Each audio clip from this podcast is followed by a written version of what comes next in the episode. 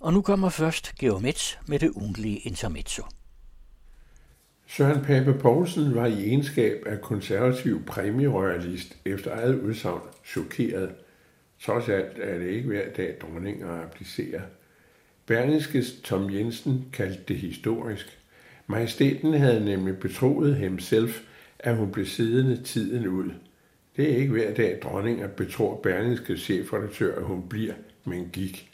Chokerende, når kongen tro bliver narret fra oven og ned efter.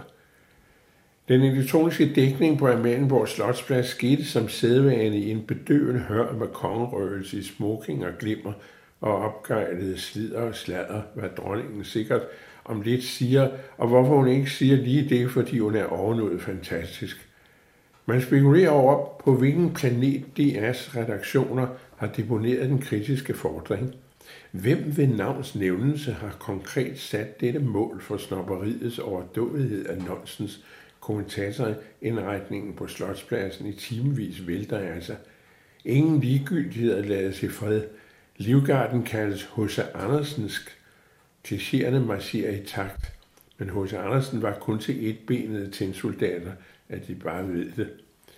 Midt i det hele skred vor frue, og Søren Pape fik sit chok og bærningerne en bejmand. Meddelelsen vælter ikke riget. Roskilde Domkirke er for længst fyldt op af uundværlige monarker. Lykkeligvis var det ikke døden denne gang, der skulle definere tronfølgens forløb. Dronningen kan forhåbentlig se frem til et langt og berigende otium, hvor hendes hyppige håndarbejder utvivlsomt vil fylde op i teater og udstillinger. En overgang var det, dronningen varslede i omtalen af sine rygproblemer. Ikke til at spøge med, det ved kommentatoren. Danmark bruger ikke som England kroninger. Den sidste var i 1840, da Christian den 8. ikke ville slippe enevælden og løse sig salve. Grundloven 1849 strøg det ceremonielle. Der var ikke mere direkte himmelsk medvirken ved udråbelse af den konstitutionelle monark. Kongerne herefter, med undtagelse af den kronisk indisponerede, absolut ikke egnede Frederik den 7., støttet af godsejerkassen og militæret stavede kun middelmådet til konstitutionel og blandede sig i regeringsdannelsen, senest Margrethes farfar i påskekrisen 1920. Mens Stavning var på vej til Amalienborg, hvor han som stærk mand i Københavns magistrat var behjælpelig med at afmontere krisen, råbte en håndværkersvend, vi skal have revolutionen. Ikke nu, lød Stavnings bas. I bevidstheden om, at hjemme på væggen hos hans vælgere i Drejøgade og på Vendemindevej hang et tintet foto af sønnen i marineuniform og datteren i konfirmationskjole, men ovenover hang Christian 10. og dronning Alexandrine. Stavningen kom lidt senere op på samme væg. Kun enhedslistens Pelle Dragsted strejfede et ellers respektfuldt farvel til dronningen ordet republik, men meget indirekte, og snarere som forsikring om, at også republikanere anerkender vælgernes syn på Margrethes livskærning.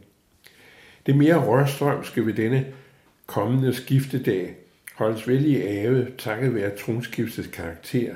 Ingen død majestæt trækkes på kanonlavet gennem hovedstadens gader og sendes med tog til kongernes gravkirke. Nu bliver det vel nærmest en overdragelsesforretning, som i et større firma, hvor de måske forærer hinanden smågaver og udveksler nogle ikke særlig sjove ord og drikker en pot sur papvin.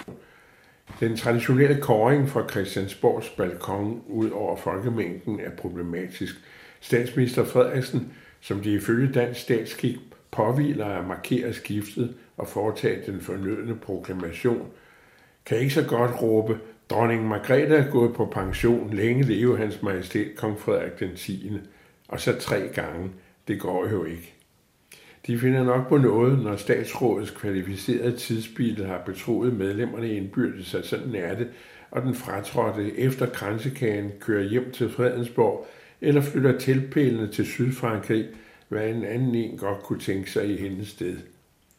Det var i øvrigt en fin tale denne sidste gang. Ikke nemt at kante sig gennem, men gedigen og vel afbalanceret i disse hysterisk farlige sider, hvor hævnens proportioner vækker sorgfuld bekymring, mens Putin forflimmer over Ukraines bomber og russiske byer, og Danmark bliver en fremskudt base for USA.